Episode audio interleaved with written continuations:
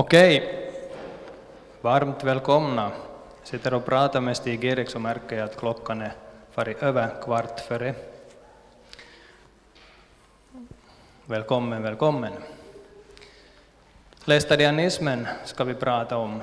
Och lästadianismen igår, idag och lästadianismen i framtiden. Uh, till börja med så det där, ta, få, ja, du steg upp redan Stig-Erik. För de som inte känner Stig-Erik så tänkte jag lite att han får, han får presentera sig. Jag tänkte säga först att det är min uppfattning om Stig-Erik som kallas Gigas och det där så vitt jag vet så har han väl inte någon högskoleexamen och sånt, men jag tror nog han skulle kunna doktorera när som helst inom kyrkohistoria framför allt. då och det där, han är på ett sätt en märklig hjärna, att det som man läser som insa, det är inte som är med, och tydligen så har det inte med åldern att göra. Men det där, varsågod Stig-Erik, lite berätta först det, vem, vem är du? Ja, börja med. Ja, tack för frågan. Egentligen så doktorerar jag ju nästan nu, för min dotter håller på att doktorera och vi jobbar, sam, sam, vi jobbar tillsammans. Hon har mig som bollplank, och, men nu blir det så att det blir hon som får doktorshatten. Jag lämnar nog utan. Jo, Stig-Erik Enqvist, jag är 53 år. Kanske ni har svårt att tro det, men jag är bara 53 år. Jag, jag predikar Guds ord. Det är egentligen det viktigaste jag gör i mitt liv. Och det har jag nog gjort i, i ganska många år. Jag är ju gift men fantastiskt härlig kvinna. Och vi har fått nio barn, hon och jag. Vi är rika för att vi har nio barn. Och jag är född och uppvuxen i Jakobstad bor numera i Larsmo sedan länge eftersom min fru är då hemmahörande i Larsmo och också kyrkligt förtroendevald i Larsmo sedan 20 år tillbaka. Och nu har jag också kandiderat på nytt i kyrkoförsamlingsvalet. Och jag har min bakgrund egentligen inom skeppsbyggnadsindustrin. Jag har jobbat på Nautor som arbetsledare och, och jag tror att jag kanske Fast jag nu tävlar med Johan så tror jag att jag har träffat mest av världens rikaste människor, de som har köpt svanbåtar. Håller du med? Jag tror du vinner. Du vinner. No, men, bra så. För två år sedan så, så kallades jag till, till en tjänst inom lästadianismen inom vårt centralförbund LFF som verksamhetsledare. Och där har jag nu jobbat drygt två år och sysslat med hemlandsfrågor och mission via media. Så det var nu i korthet ungefär vem jag är och vad jag sysslar med. Okej, okay, alltså kunskapen om laestadianismen så varierar säkert från bland åhörarna också och det här, det är ju sånt där som man kan fundera att vad då? Är det inte frågan om liksom vanliga kristna som, som det där och i vilket skede börjar, börjar man kalla dem laestadianer? och inte har de väl själv liksom valt namn eller och var, varifrån kommer det och, och så vidare. Men hoppeligen så reder vi ut de här, de här sakerna idag. Så vi börjar med att knäppa händerna och be. Gode Gud, vi ber att du ska vara med med den helige Ande och, och leda det här tillfället. Vi ber för Stig-Erik som ska öppna de här frågorna, var med honom och led honom. Vi ber också för lästadianska väckelsen och alla våra väckelser. Vi ber om väckelse för våra väckelserörelser och vi ber att de skulle hålla sig nära Jesus och nära ditt ord. Var med oss idag. I Jesu namn. Amen. Tack. Nu kan det ju vara så, om eh, ni som nu lyssnar idag har, har bara ytligt liksom närmat er lästadianismen genom ert liv, att, att det här ordet kanske också kan innebära en, en viss negativ klang. Och kanske orsaken till det ska vi lite reda ut här i, idag. Vi vet att alla väckelserörelser inom svensk Finland, också inom Finland, så har sin alldeles egen speciella historia. Vi vet den evangeliska rörelsen med Fredrik Gabriel Hedbergs livshistoria har ju eh, sin egen, eh, sina egna händelser. Jag, jag, är faktiskt så lyckligt lottad så då jag gick i skola på årskurs 9 så hade jag Fredrik Gabriel Hedbergs sonson i religion, gamla prosten Runar Hedberg. Så på det sättet så har jag en lite, liten kontakt också till det.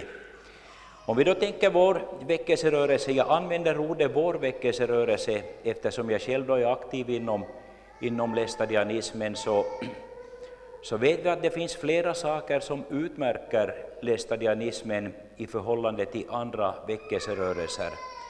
Och en av de negativa sakerna är väl det att, att vår väckelse torde ha världsrekord i att splittra sig.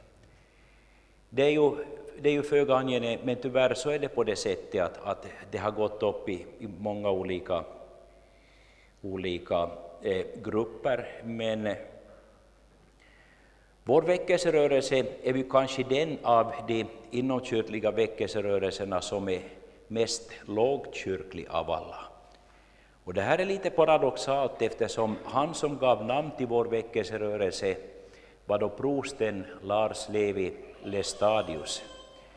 Han var då kyrkoherde, prost och till sin utbildning någonting som idag kunde motsvara, kunde motsvara teologie licentiat. Han har en alldeles speciell licentiatavhandling med ett alldeles speciellt namn. Den kommer vi till lite senare.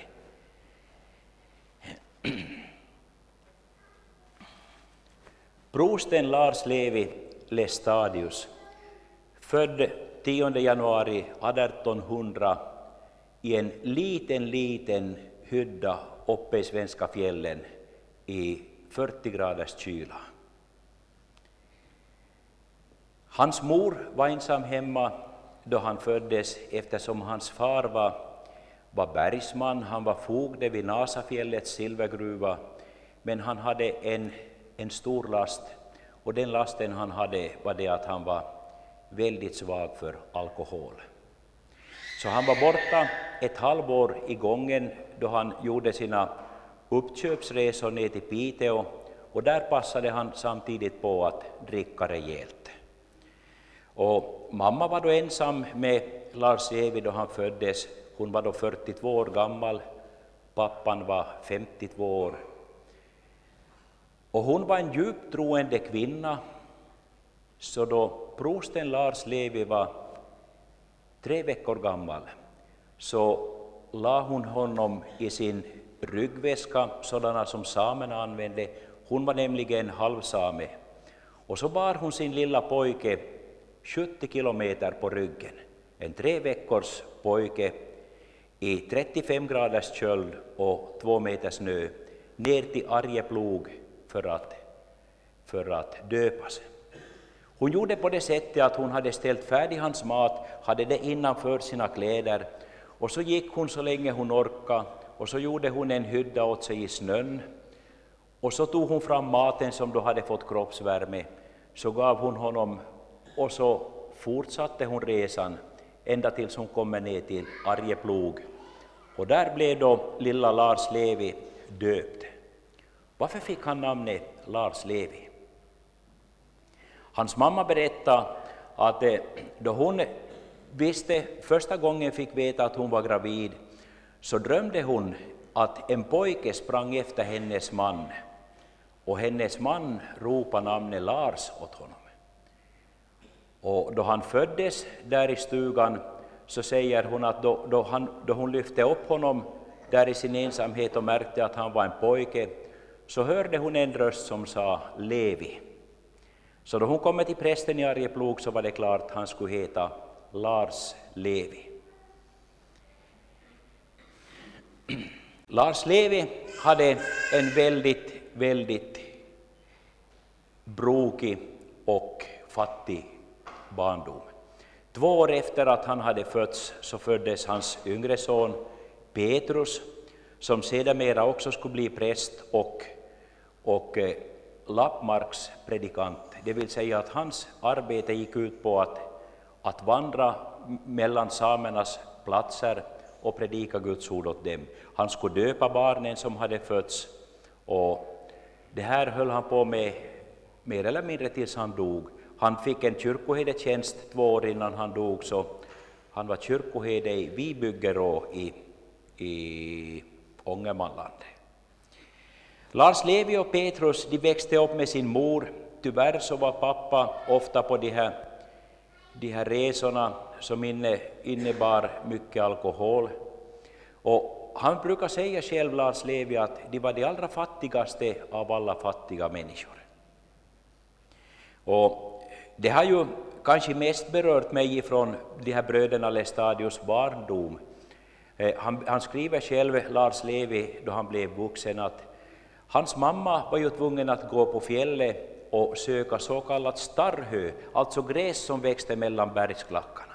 Och det här samlade hon och tog hem, för hon hade en ko från vilken de fick eh, mjölk.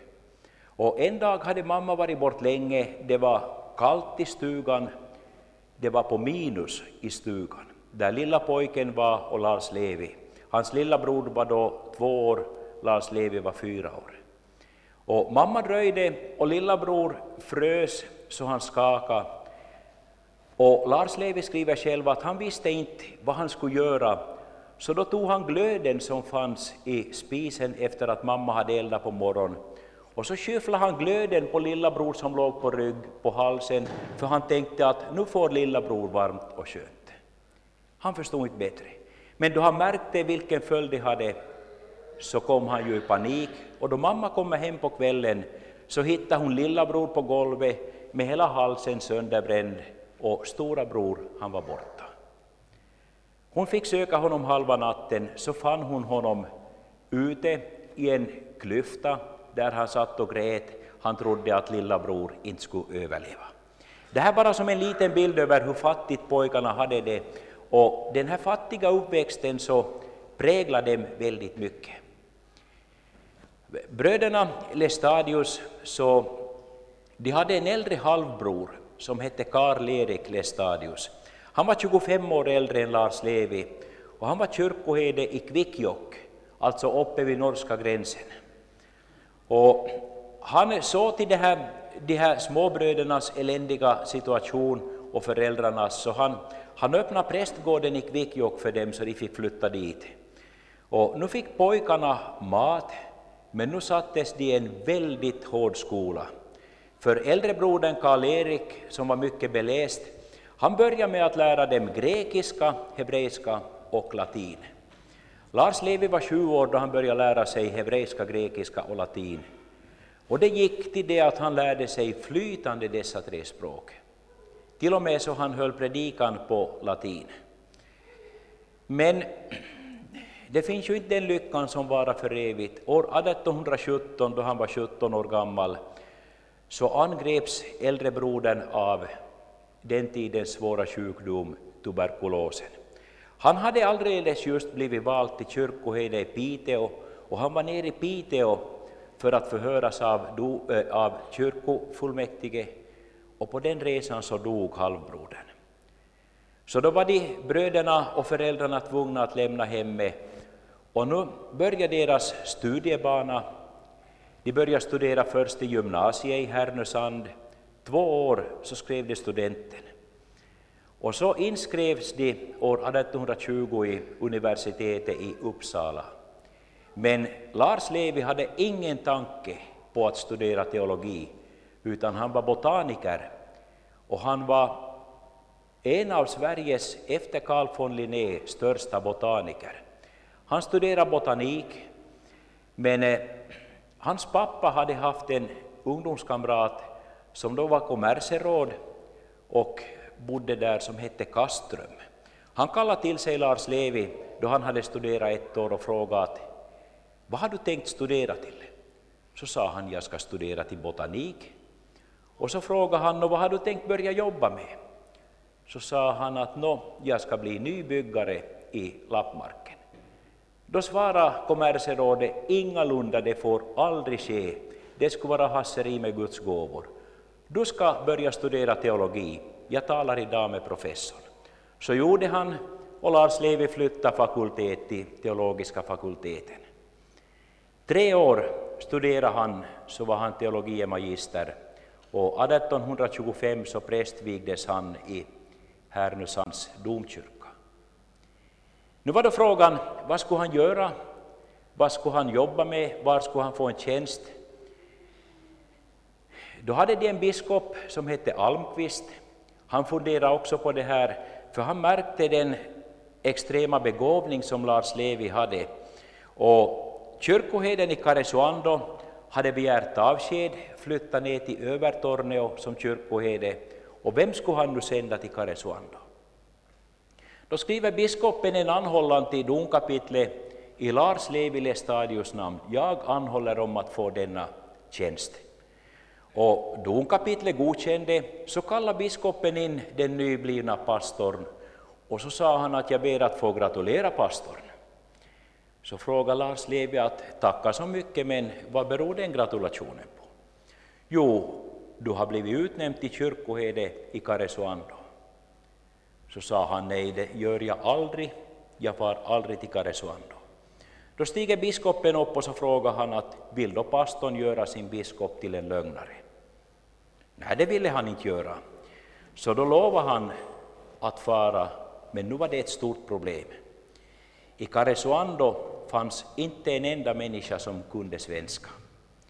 Lestadius hade aldrig i sitt liv hört ett ord finska och hans modersmål var lulesamiska. Och lulesamiskan skiljer sig så mycket från nordsamiskan så det är som två skilda språk. Och nu visste han att nu kommer han till en församling där ingen förstår vad jag säger. Vad skulle han göra? Jo, han lånade av en vän en finsk bok och så skulle han börja läsa i den. Men det var ungefär som att jag skulle ha läst en bok på mandarinkinesiska. Han visste ingenting. Då kommer han till Karesuando, april 1826. Då hör han för första gången i sitt liv ett ord finska. Så vad gjorde han? Jo, han visste att enda möjligheten är att snabbt lära mig det språket. Så då började han gå ut på dagarna, då han såg att barn lekte i stan, så gick han dit med dem och hörde på vad de talade. Kvinnorna tvättade ner vid Torneälv, vid Kemiälv, kläderna, så gick han ner till älven och gav sig i samtal med de här kvinnorna med de få ord han då kunde. Och då han hade varit sex månader i Karesuando så predikade han första gången på finska. Det här tycker jag är någonting alldeles oerhört fantastiskt. Han eh, lärde sig också nordsamiska och på de här två språken så egentligen levde han sitt liv senare. Då han började i Karesuando så var egentligen jordmånen för en religiös väckelse förberedd. För det fanns i Övertorneå fanns en kaplan som hette Nils Wiklund på 1700-talet som hade varit en väldig väckelsepredikant och i fotspåren av hans eh, verksamhet så hade det grundats en, en väckelse som fick namnet den Wiklundska väckelsen. Den Wiklundska väckelsen var helt annorlunda än den lästadianska, för den var väldigt evangelisk. Den var väldigt evangelisk och Nils J. Wiklund så han poängterar starkt evangeliets frigörande kraft åt människorna. Så man kan säga att, att jordmånen för, för eh, en ny väckelse i Lappland, den var egentligen ganska väl förberedd. Lestadius mor, Brita-Kajsa, född Alstadius, hon var ju hem från Sorsele, hon hade sameblod och hon hade en bakgrund i läseriet. Och Lestadius skriver själv om henne och hennes bakgrund att, att de så kallade nyläsarna så var hans andliga bakgrund. Vi vet att i Sverige fanns den tiden det här så kallade läseriet. Det fanns de så kallade gammalläsarna och de här nyläsarna. De här gammalläsarna de var då, de var då väldigt, väldigt pietistiska skulle jag säga i sin åskådning, väldigt stränga och poängtera väldigt hårt omvändelsen, som man ju har gjort inom pietismen. Och de här så kallade nyläsarna så, så hade nog en, en betydligt större, ett betydligt större inslag av, av evangeliskhet. Och de betonar också mycket mera evangeliets frigörande kraft. Och där hade prosten Lestadius sin bakgrund. Tiden i, i Karesuando för prosten Lestadius var väldigt, väldigt brokig. Han kom dit år 1826 som eh, ungkarl. Han hade ingen fru med sig och han skriver själv om det här att han var väldigt sorglös. Han var präst, för han fick sin lön av det, men han skriver själv att han var inte kristen. Låter det här märkligt? Han var präst och kyrkoherde, men han visste inte var vägen gick till himlen. Det här kan i våra öron låta lite paradoxalt, att hur är det möjligt att du har studerat teologi, blivit prästvigd, och så känner du inte vägen som går till himlen. Det är nog möjligt. Jag tänkte att du kanske tänker att vi ser exempel på det idag, men det sa du inte. Prosten Lestadius, så, han kom då ihåg en flicka i Kvikkjokk där han hade varit som ung. Och så far han med renskjuts de 400 kilometerna till Kvikkjokk, till handelsmannen. Handelsmannen hade fyra döttrar och så frågar han av handelsmannen att skulle jag få ta den här dotter nummer två till fru? Ja, naturligtvis får du det, sa han. Så tog han frun med och så vigdes de eh, på vårvintern 1827 och fyra månader efteråt så föddes deras äldsta dotter. Och Lestadius skriver själv om det här att det är också ett, ett, en bild av hur lite han visste i hur en kristen ska leva, att fyra månader efteråt så föddes deras dotter. Familjen växte och växte och växte och i familjen så föddes 15 barn. Tre av barnen dog som små, men tolv av barnen levde till vuxen ålder.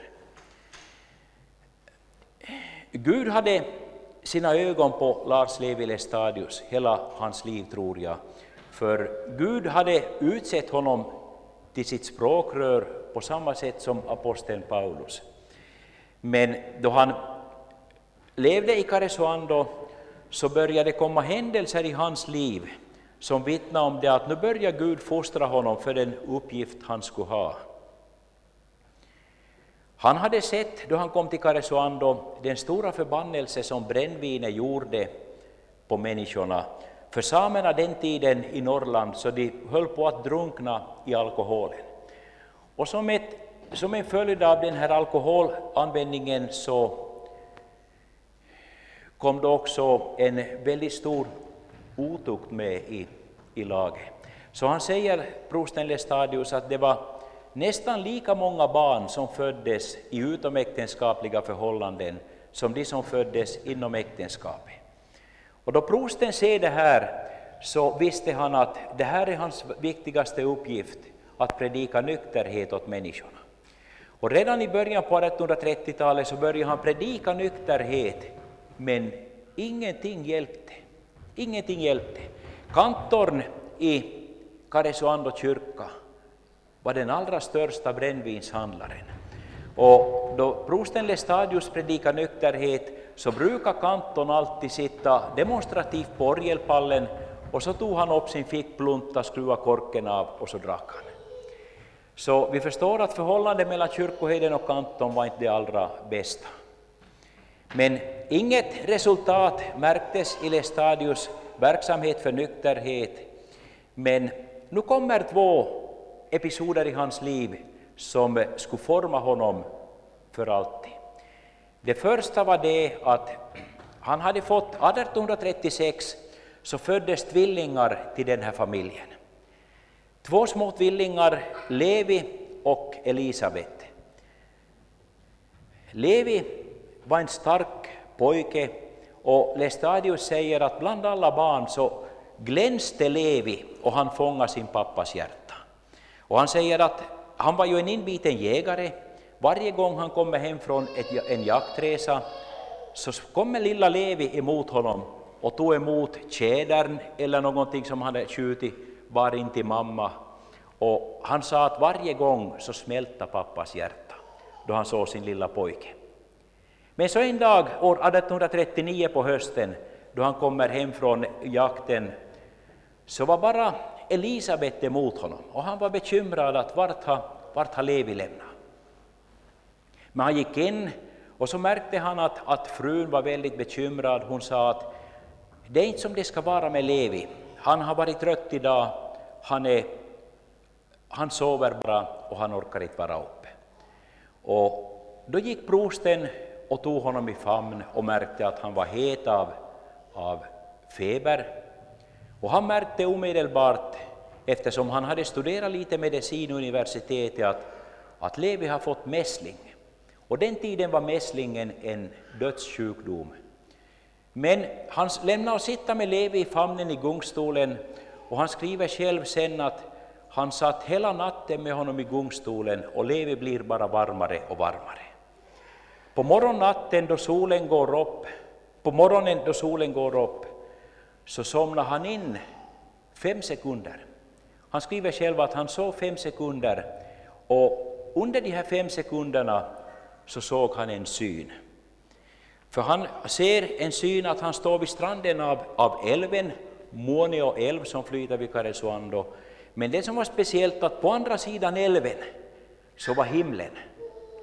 Så vackert och så underbart så han sa att hans ögon har aldrig sett någonting sådant. Och då han står och tittar mot älven så då ser han en liten pojke komma springande på den andra stranden.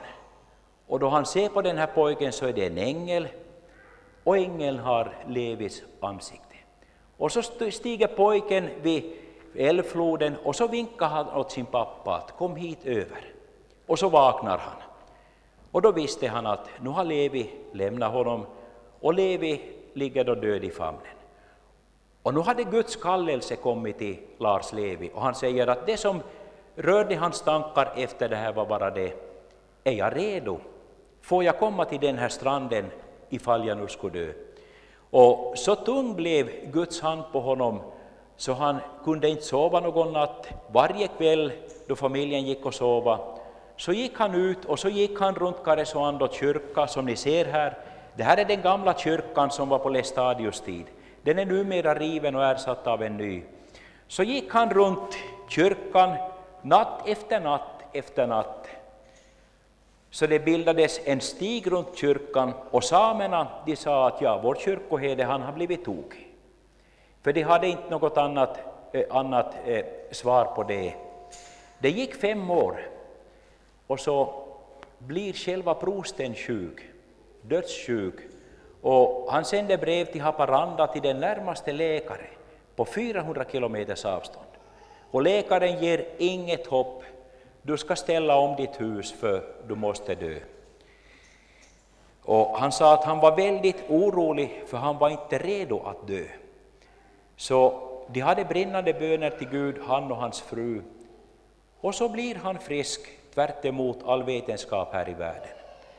Och nu hade Gud bearbetat honom så nu visste han det att han måste få sina synder förlåtna. Och hur skulle det ske? Ja, vi människor behöver inte så mycket fundera över de här sakerna, för vi har en Gud i himlen som sköter om oss. Lestadius fick höra att kyrkoherdetjänsten i Pajala har blivit ledig och han visste att det var en så mycket större och rikare församling så han beslöt att han söker den tjänsten eftersom han hade en stor familj som behövde försörjas. Så då inlämnade han pappren, men då samtidigt kom det meddelande från domkapitlet att du måste göra en högre pastoralexamen för att få söka den här tjänsten. Så beger han sig till Härnösand Och då hade han skrivit sin licentiatavhandling som jag nämnde om, som han då presenterar åt domkapitlet. Och den här avhandlingen den hade ett märkligt namn. Den var skriven på latin och hette Crapula Mundi. Vad är det på svenska, Joakim? Ja, Världens rus. Det var rubriken på hans avhandling. Och den här var en väldigt djupsinnig analys av den tidens tillstånd i den lutherska kristendomen. Den godkändes med toppbetyg i domkapitlet och innan prosten då skulle bege sig härifrån så gjorde han en visitationsresa runt i sameförsamlingarna. Så kommer han till Härnösands grannförsamling Åsele. Kanske någon av er har besökt det här vackra stället Åsele. Då på kvällen så skulle han hålla en predikan i kyrkan, en aftonsångspredikan. Och han säger, skriver själv att då han började den här predikan så märkte han att det hade kommit in en ung sameflicka med samekläder som hade satt sig på golvet framför altaret. Och då prosten predikar så sitter den här sameflickan och tittar på honom och släppte inte honom ett ögonblick med blicken. Och han lade märke till den här flickan, det var någonting speciellt. Efter den här så kallade aftonsången så beger han sig till prästgården och då kommer den här flickan dit och frågar efter den här pastorn som har predikat. Och så ville hon tala med honom. Och så går de in i kansliet, han sätter sig i stolen och hon sätter sig igen vid hans fötter och börjar berätta sin livshistoria. Och prosten säger att då den här flickan i 20-årsåldern berättar sin livshistoria så plötsligt så såg han vägen som gick till himlen. För vad säger den här flickan åt honom? Hon säger åt honom att du kommer aldrig att bli någon bättre kristen, du kommer aldrig att lyckas reparera ditt liv så du duger åt Gud, utan vad ska du göra? Du ska tro dina synder förlåtna, just sådan som du är idag. Och då prosten hörde det här så märkte han, men här ligger ju hela hemligheten i tron och kristendomen. Och då han kommer hem till Karesuando, så då hade han plötsligt fått någonting som han var utan tidigare. Och nu säger han att nu lyfte han striden mot brännvinet till en andlig nivå. Nu börjar han predika åt människorna om brännvinets andliga förbannelse. Och då han gjorde det här så skedde någonting alldeles otroligt, nämligen alla brännvinsförsäljare de bekände sin tro, de bekände sin synd, de kom till tro och så hällde man ut sina brännvinskaggar på marken. Så han säger att inom tio år så var hela Norrland torrlagt, så att domarna i, i rätten i Jukkasjärvi klagade över att de har ju inget arbete. De hade inte ett enda domsfall år 1849.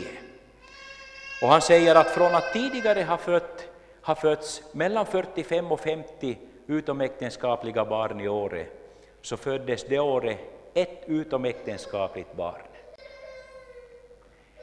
Så flyttar, så flyttar Lestadius då till Pajala med sin, med sin familj år 1849. Och vi talar ju många gånger om Guds ingripande i våra liv. Och då prosten Lestadius kommer till Pajala och håller provpredikan år 1849 så hade de här stora brännvinsförsäljarna beslutat att den här nykterhetspredikanten ska inte komma till Pajala. Och då han hade hållit sin provpredikan så väntade de på honom utanför kyrktrappan här och så säger de åt honom att vi ska nog se till så inte du kommer hit. Och den tiden så hade man röstetal enligt antalet mantal och en stor jordägare hade 20 röster, en fattig arbetare hade en röst. Men Gud han är nog förunderlig och Gud han är nog alldeles otrolig vill jag säga.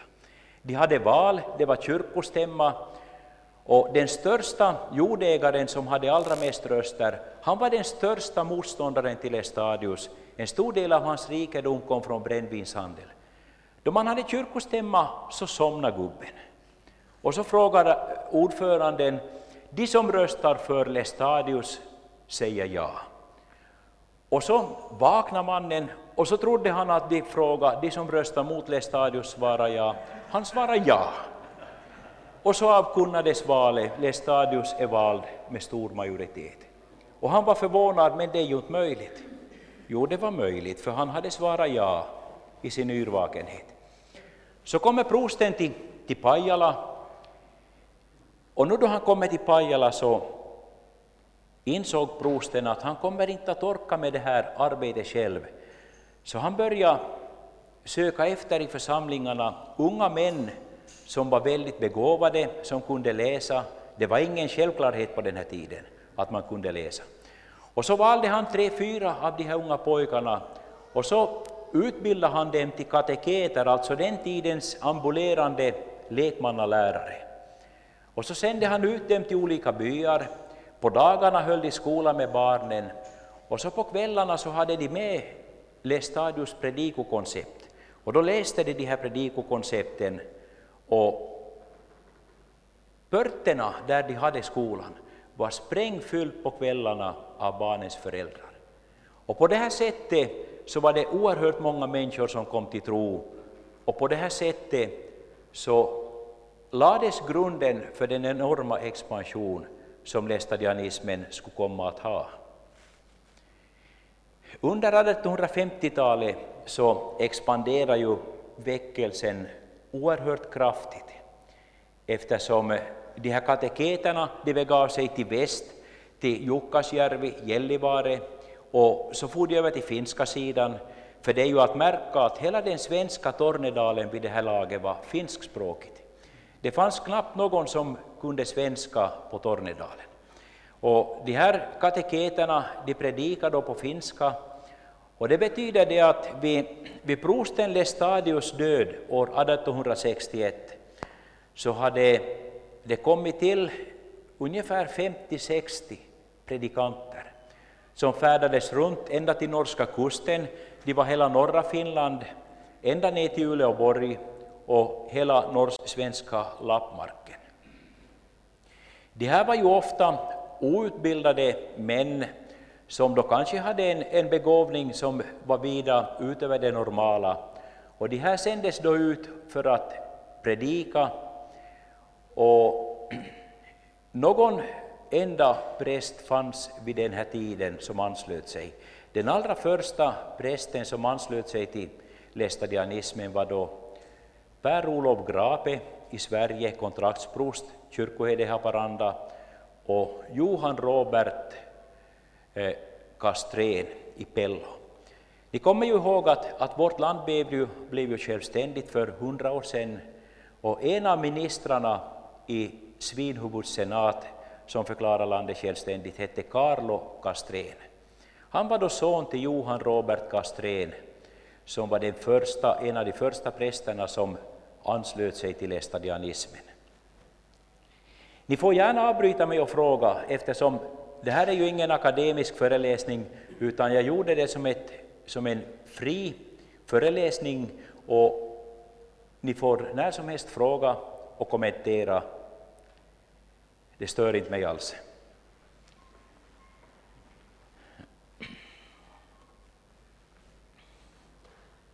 Prosten Lestadius han, han drabbades ju av magcancer. Och det hade ju sin orsak i det att han hade ju väldigt tufft jobb. Han jobbade nästan 20 timmar i dygnet. Han sov tre timmar varje natt på morgonnatten.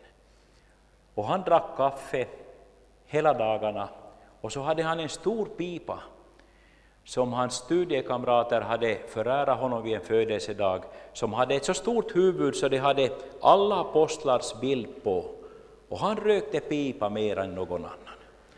Och om vi tänker då brist på sömn, kaffe, kaffepannan stod hela tiden på elden och piprökning, så vet vi att det var alla förutsättningar för att bryta ner hälsan i förtid. Så år 1860 på hösten så började han märka att allt stod inte rätt till med honom. Han var sjuk, han eh, led av, av magcancer fast han då inte visste det.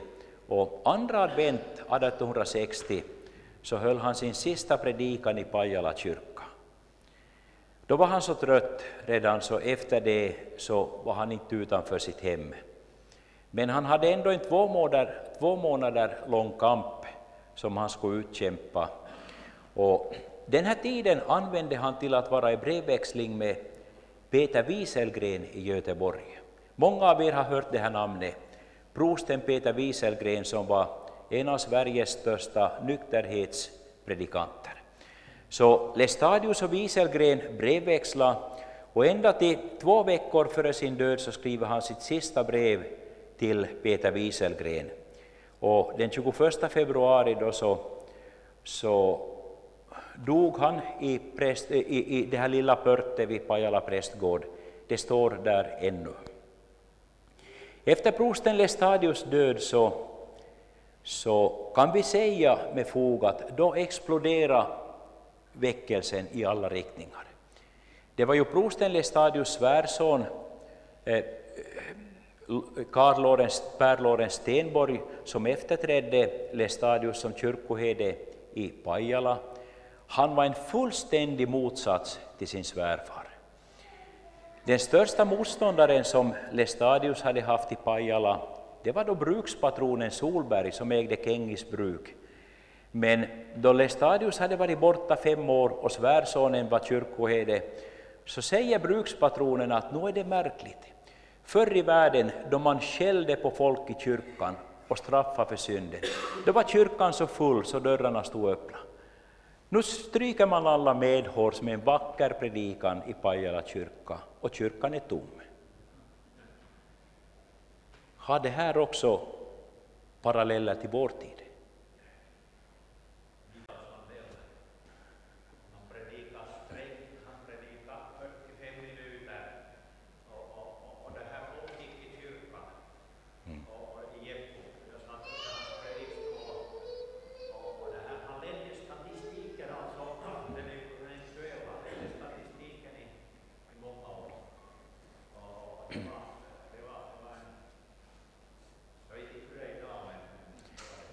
Då min bror gifte sig så var Lasmo kyrkoherde på semester och Mikael Sandell vikarierade.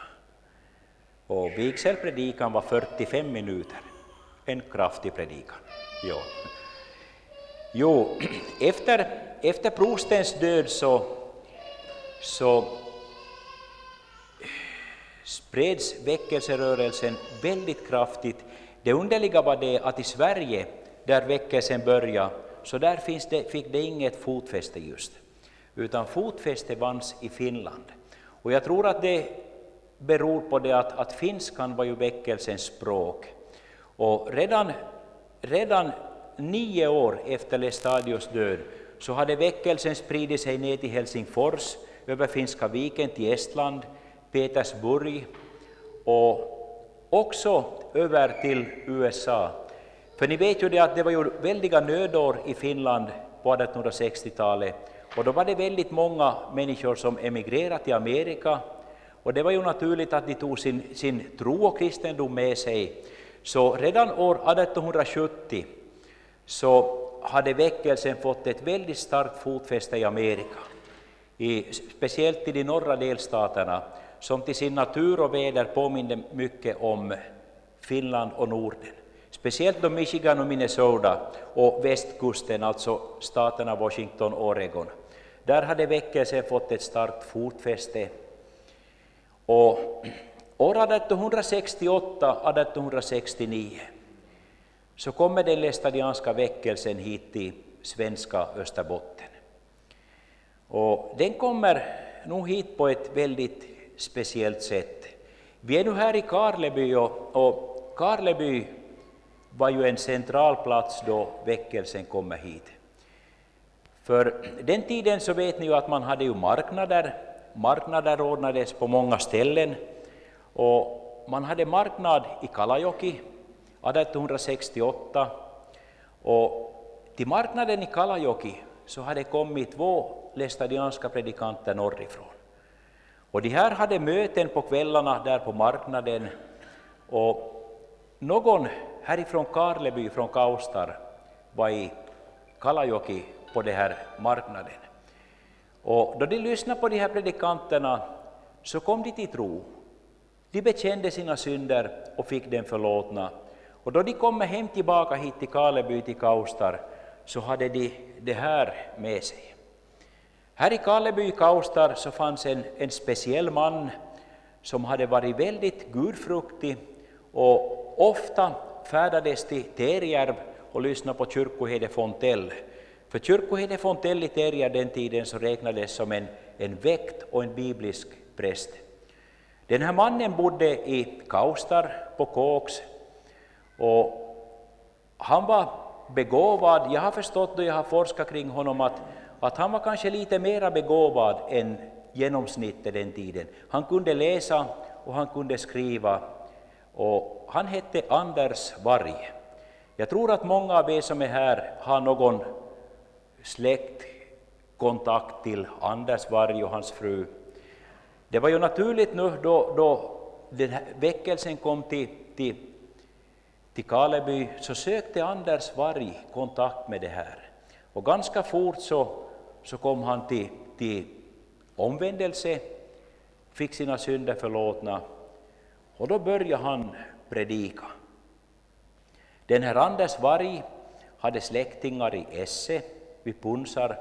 Han hade nära vänner i Jakobstad och nästan omedelbart så började han färdas. Först for han till Esse och predika där i stugorna i Esse och i Jakobstad predikade han i stugorna och det förde med sig att det var väldigt många människor som kom till tro genom en så kallad lästadiansk omvändelse, om vi använder det ordet. Och det betydde det att, att Anders Varg här i Kaleby, så, så han hade en, en väldigt stabil position som, som eh, en ledare inom väckelserörelsen. Och han levde länge. Han var nästan 90 år då han dog 1920 och det står skrivet om honom att ännu den sista hösten han levde så predikade han här i, i Karleby. Och de socknar då som där lästadianismen hade störst framgång, det var ju då Karleby, Larsmo i all synnerhet, så som det är ännu idag, Jakobstad, Kolby, Esse, Kronoby till en del. ja. Men i Öja så var det på, på något sätt så att väckelsen vann aldrig fotfäste där, och lika var det i Nykarleby. Då Jenny i Vasa, väldigt tidigt så färdades man till Vasa, och redan år 1890 så grundades Fridsföreningen i Vasa. Och då köpte man, då köpte man det här bönehuset som finns på samma plats ännu där det är idag. Och en av de allra första i Vasa, så han var då fältväbel på garnisonen, hette Matti Kula och han var pappa åt tonsättaren Toivo Kula. Han är väl bekant för er alla. Han har ju den här fantastiskt vackra salmen i psalmboken Hur djupt det är att komma. Den har Toivo Kula tonsatt och, och hans pappa Matti Kula, han var då en av de första predikanterna i Vasa och han var en mycket betydelsefull predikant den tiden.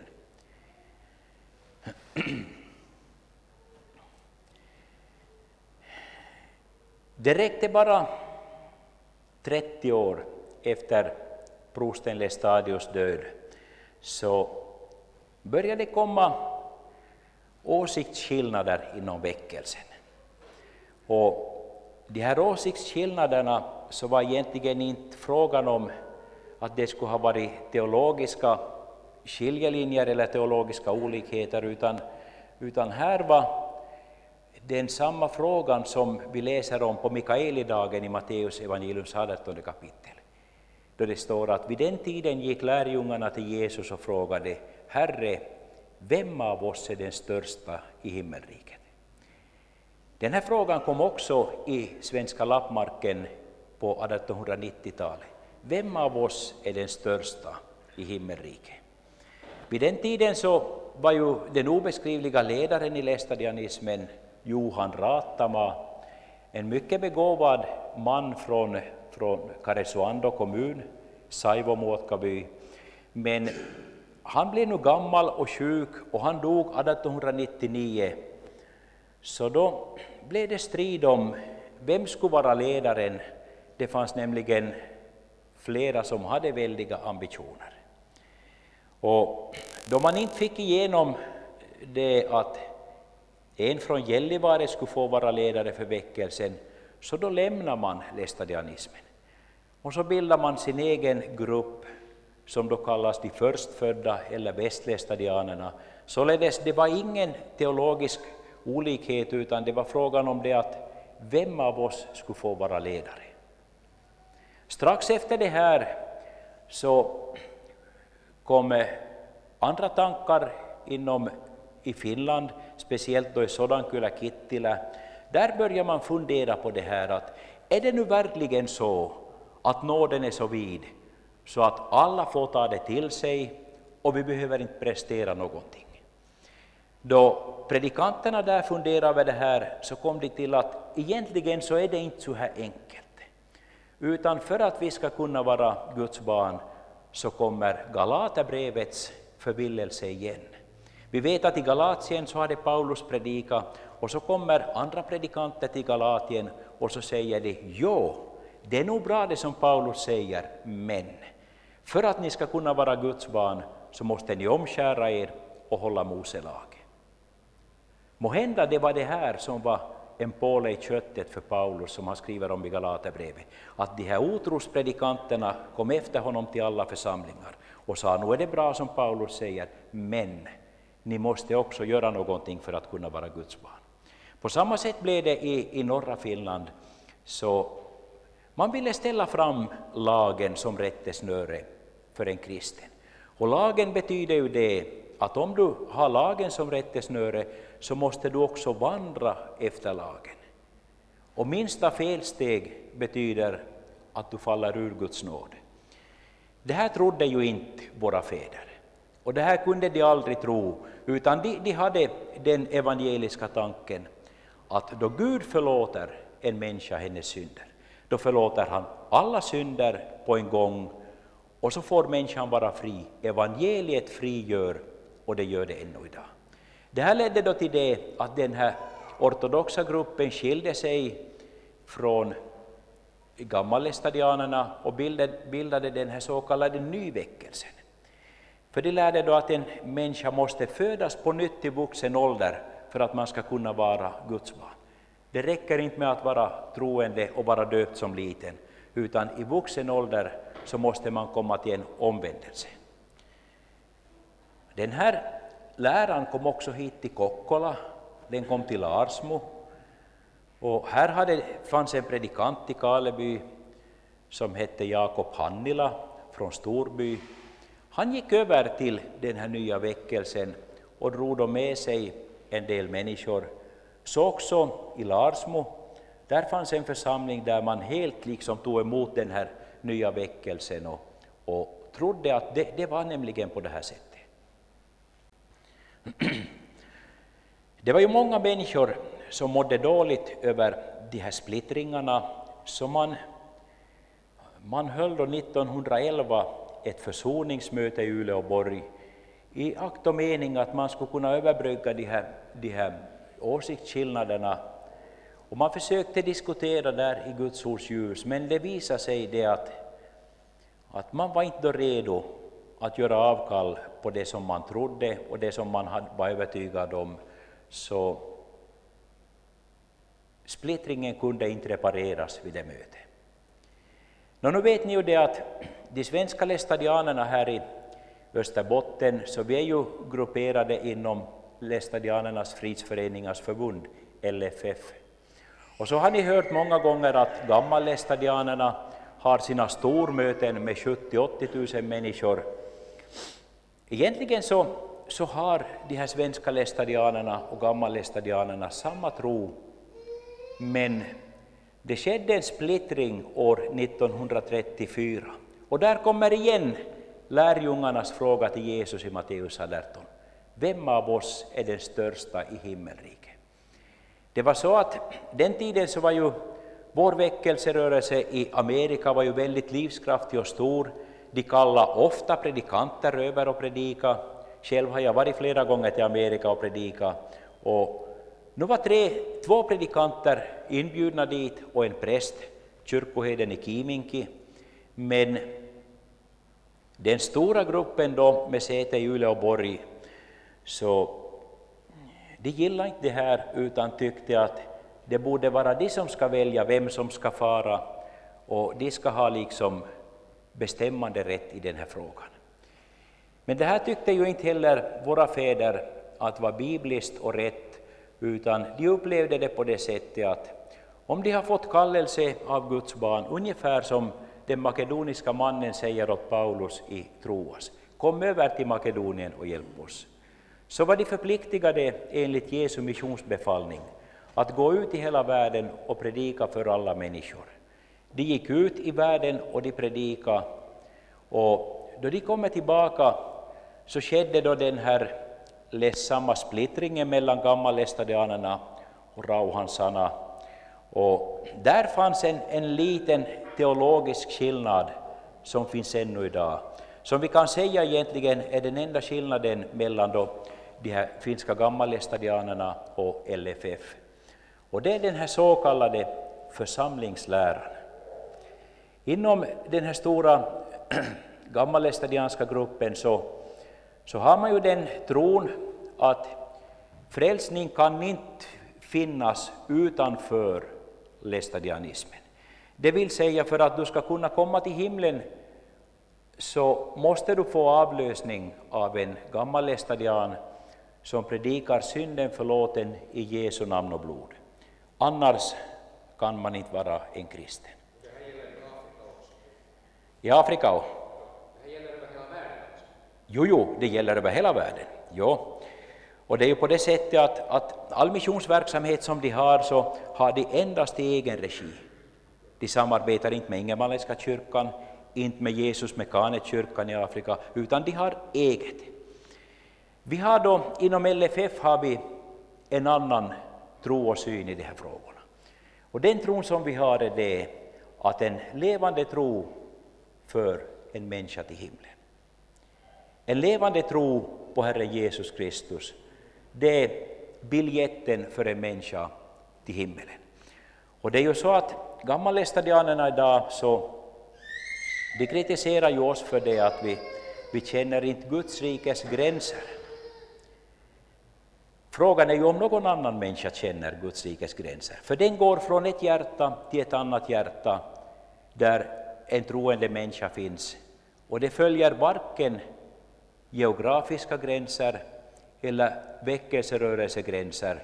I alla väckelserörelser där man tror på Gud och Herren Jesus, där finns det både kristna människor och kanske inte kristna. Så också i vår rörelse. För det är evangeliet som befriar och evangeliet på nytt föder och evangeliet föder oss så att vi hittar till himlen. Det är en av orsakerna till att också LFF och Rauhansana har gått in som, som medlemmar i Finns, eh, teologiska institutet i Finland eftersom läget idag gör det att vi vill söka samarbete med de som är i samma situation och tror på samma sätt. Nå, utvecklingen fram till idag inom lästadianismen så vet vi ju att, att väldigt mycket av vår identitet så kretsar ju då runt sommarmötena och sommarfesterna då vi samlas. Det här är nog en bild från gammallästadianernas sommarmöte. Vi vet ju att de samlar cirka 70 000 människor, kanske 80 000 varje år, och de har cirka 28 000 nattvardsgäster då de har nattvard på, på lördagskvällarna. Och det är ju bra, vi, ingenting ont i det, det är bra och, och vi ber bara att Gud välsignar den verksamheten. Vi har då inom, inom LFFs område, det som kanske är närmast oss, så där har vi också haft sommarmöten ända sedan 1919. Det första sommarmötet så, så hölls i, i Bosund, vid Bosund bönehus. Där hade man ett litet bönehus som rymde 100 personer och till mötet kom 400 personer. Hur skulle man göra? Det fanns inga högtalare, ingenting.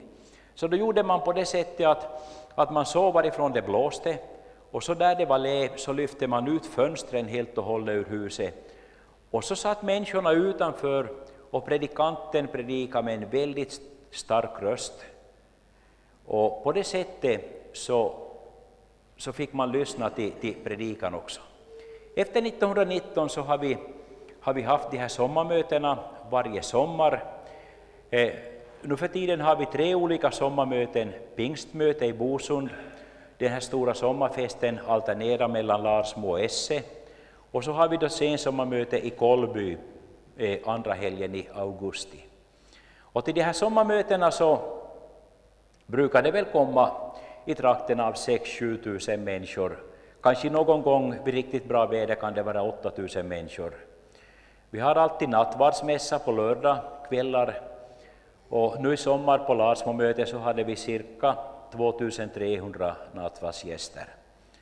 Och nattvardsmässorna är väl lite annorlunda inom lästadianismen än inom många andra grenar. Och det, det beror på det att inom lästadianismen så har man, har man tagit fasta på det här som Jesus säger åt sina lärjungar vid ett ställe, att, att innan du går fram till altaret med ditt offer och du erinrar dig att du har någonting otalt med din broder, så ska du gå fram till din broder och förlika dig med honom och kom sedan fram till altaret och bär fram din gåva. På det här sättet så har vi inom lästadianismen förstått att, att ifall, före man går till, till Herrens heliga nattvard, som är högheligt och som vi värderar oerhört högt, så om man då liksom eh, drar sig till minnes att man, man har saker och ting ouppklarade med någon människa, så brukar vi gå till den människan och be om förlåtelse innan vi går till nattvardsbordet.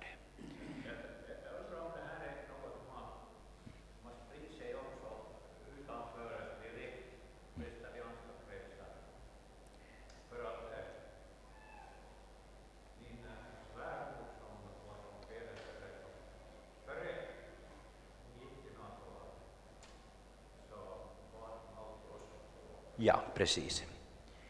Och det här var också gängse tidigare på alla ställen inom kyrkan.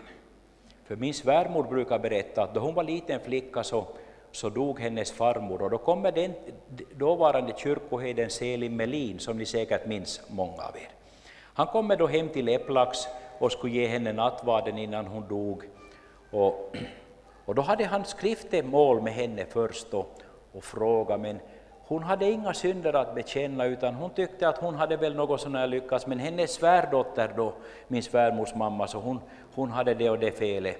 Så då svarade Selim Melin att om inte mor har några egna synder att bekänna, så kan jag inte ge nattvarden åt mor. Och så satte han kalken och patén i väskan och så for han. Det här är bara 75 år sedan i vår kyrka. Så kom han på nytt två veckor senare, då levde hon sin sista vecka. Då hade hon synder att bekänna, och då predikade han den förlåtna, och så gav han henne nattvard. Är inte det här en biblisk, ett bibliskt system? Och på det sättet så har jag tyckt att det här har varit väldigt bra. Man märker nu att det här börjar kanske falla i i bakgrunden mer och mer. För det kan också bli träldom i det här, att man liksom känner ett tvång att bikta sig, så att då är vi där i reformationstidens tvångsbikt, som inte vi vill ha tillbaka. Utan då jag ofta predikar åt ungdomar så brukar jag säga åt ungdomarna att om ni känner er att ni är Guds barn, ni känner att synden är förlåten, ni lever under nåden, då är ni värdiga att gå till nattvarden eftersom under liturgin så predikas synden förlåten. Men då är det en annan sak om ni har någon studiekompis som ni blev arg på förra veckan och läste lusen av den eller någonting. Då behöver ni ställa det till rätta innan ni böjer knä vid nattvardsbordet. Och det gäller ju oss alla. Vi har ju vår gamla människa med som ibland gör sig påmind mer och mindre. Men det här är, en, åtminstone för mig, så, så är det här en, en, en, en fantastisk möjlighet. Evangelisation så hör ju till sommarmöten och vi evangeliserar ju i, i Borgå stift inom LFF.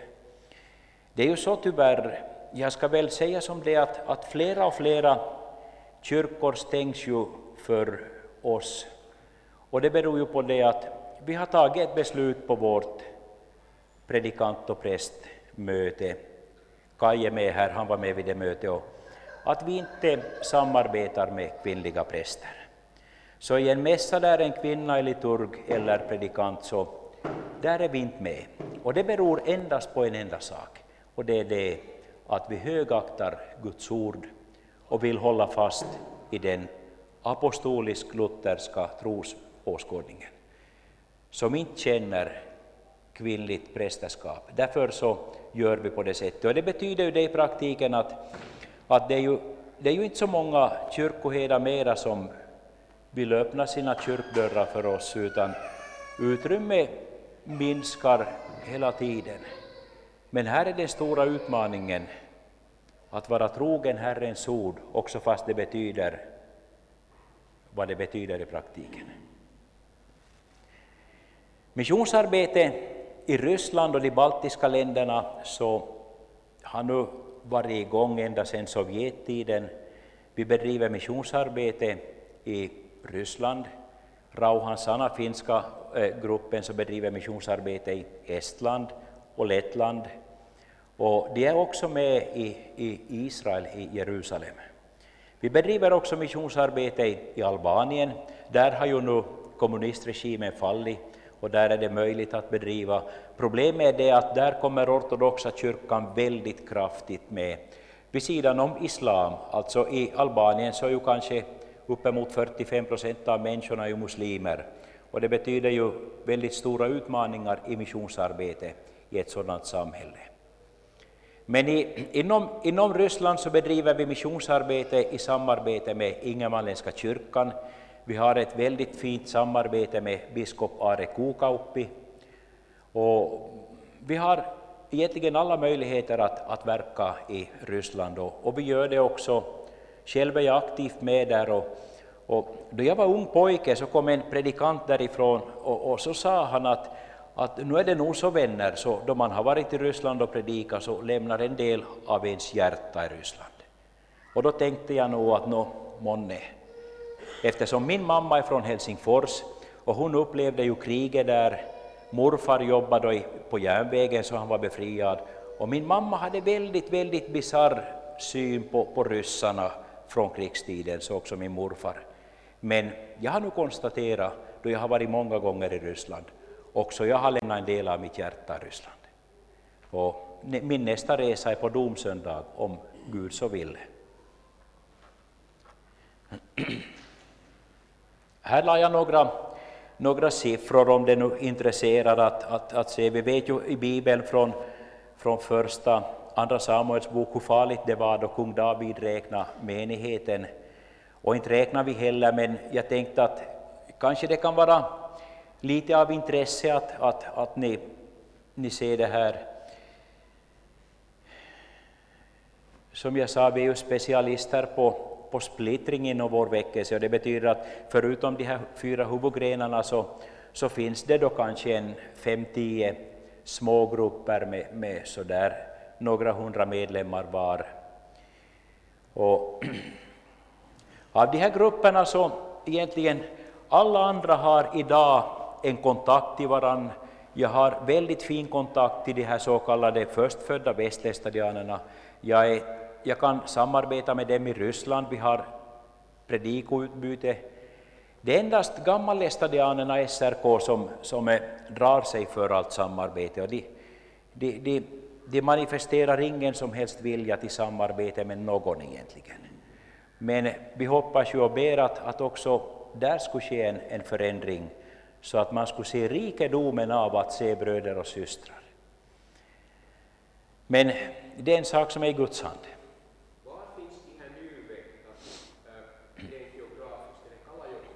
No, de här nyväckta har ju, har ju en folkhögskola i Kalajoki, Kristillinen opisto.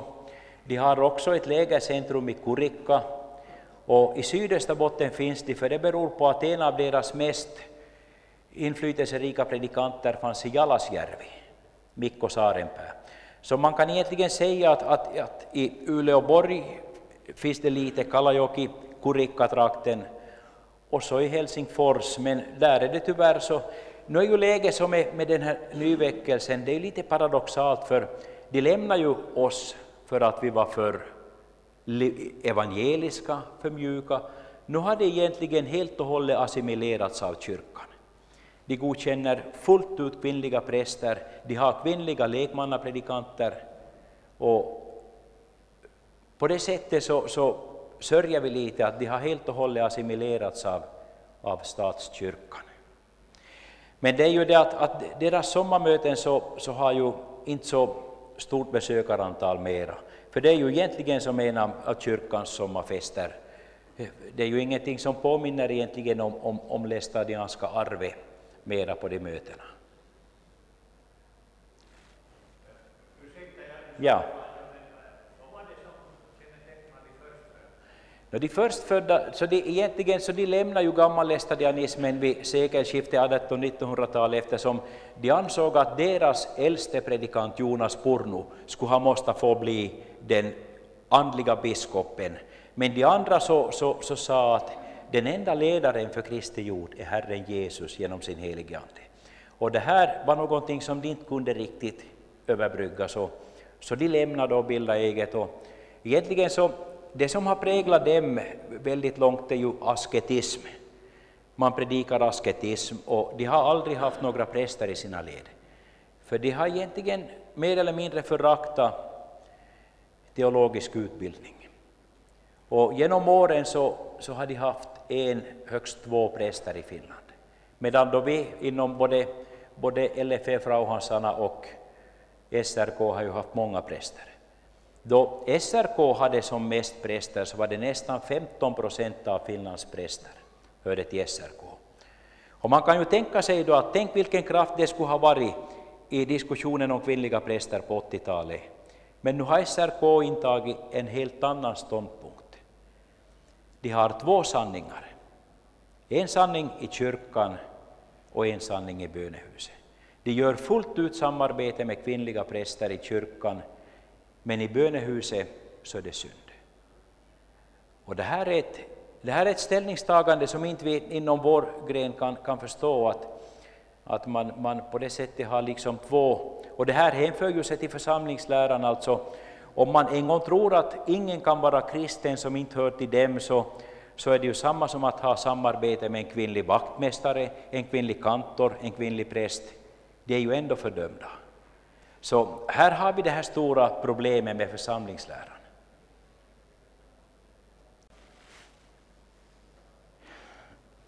Då har vi framtiden.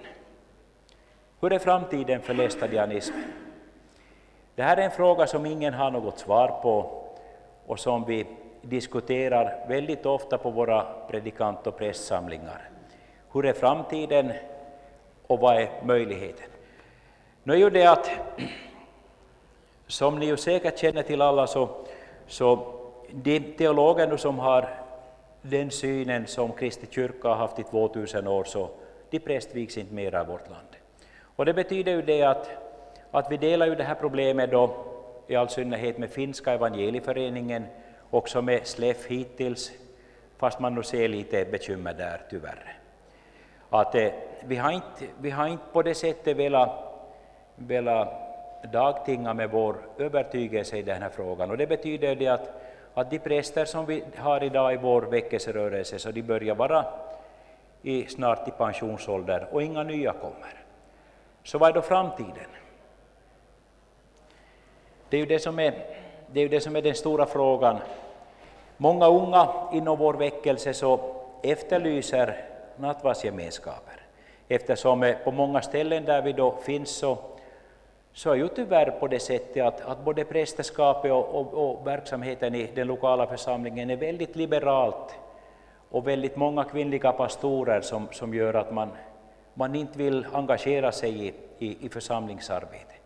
Så vad är, då, vad är då alternativet? det är ju den här frågan som vi, som vi jobbar väldigt intensivt med in, inom väckelsen. Och kanske också, kanske också det här till en del var, var en av orsakerna till då att LFF gick med i Teologiska institutet, där de här andra bibliska väckelserörelserna finns, att man tillsammans diskuterar och tillsammans belyser de här frågorna, att hur, hur hanterar vi framtiden och hur gör vi? Men framtiden är ännu höljd i dunkel. Inte har vi något svar på det, men, men om vi tänker på den här tredje rubriken jag har, hur bevaras en biblisk trosåskådning i ett mer avkristnat samhälle? Så jag tror att den här frågeställningen är gemensam för alla eh, inomkyrkliga väckelserörelser idag. Hur bevaras i en biblisk trosåskådning? Vi vet ju att omvärlden och alla de signaler som kommer både från samhället, från kyrkan, så de påverkar ju oss på sätt eller annat. Och vi kan inte heller undvika att inte vi kanske lite förändras i våra synsätt med den påverkan vi har utifrån samhället, också den påverkan från den lutherska kyrkan. Så det här är nog en öppen fråga ännu, men, men jag tror att Herren lever och jag tror att då vi här inom vårt land, de som vill tro på Gud och Herren Jesus Kristus, då vi står vid Röda havet och farao kommer efter, så har vi nog en sådan Gud ännu som kan öppna vägen för oss. Vi ser vägen och då ska vi vandra på den vägen. Vi ska inte lämna oss stå på stranden och fundera, vågar vi ge oss ut på den väg som Herren visar, utan då ska vi vandra på den vägen, också fastän det innebär både det ena och det andra. Ja. Luther han for till Rom och du for till Borgå. Men det där, hur ser, vad är kyrkans svar på den här frågan? Vad säger kyrkans ledning åt er att ni ska göra? Eller vad hoppas ni att ni ska göra? Nå, det som de hoppas att, göra, att vi ska göra så är det att vi ska anpassa oss. Vi ska komma ihåg att nu har vi 2018, vi är inte mera i medeltiden. Det är ju egentligen den, den jag har ju haft ett konkret förslag nu till, till vår biskop, men att det har nog inte på det sättet godkänts. Men tanken är väl det att, att de inomkyrkliga väckelserörelserna i Finland, som tror som Kristi kyrka har trott i 2000 år, de blir aldrig utskjutna ur kyrkan. Vi har för många skattepengar som vi för till kyrkan, utan det som kyrkan väntar sig det är att vi ska anpassa oss. Det är kyrkans linje idag. Och tyvärr så finns det tecken på att vi håller på att anpassa oss. Och det ser jag som ett, ett stort problem idag, att eh, om vi inte förblir i Kristi lära, som, Jesus, som aposteln säger, så har vi ingen Gud och heller ingen fader. Men om vi förblir i Kristi lära, så har vi både Gud och Herren Jesus Kristus med oss. Och det är det här som är, som är utmaningen för oss Diskussionerna går ju inom Teologiska institutet hur man gör diskussioner, hur man eventuellt ordnar med prästvigningar. Och, och ni som ju har läst teologi, ni är många, så ni har ju läst i, i vad, vad man, man säger redan i bekännelseskrifterna, att om en biskop vägrar att viga en teolog till präst, så kan Kristi kyrka göra det ändå. Och det här skulle inte vara någonting som skulle vara emot bekännelseskrifterna och inte heller mot Bibeln. Det här har ju skett nog på något ställe. Och kanske det här är en möjlig väg framåt, ända tills situationen normaliserar sig. Nu kan det ju vara så att pendeln svänger och Gud ger väckelsens nåd åt oss här i Finland. Det ska vi be om. Ja, jag antar att det var kanske sista, Det var sista. sista sliden, ja, så att vi får tacka så här långt. Och nu ska vi diskutera, vi har ännu nästan 15 minuter, jag har 10 minuter sådär tid. Varsågod.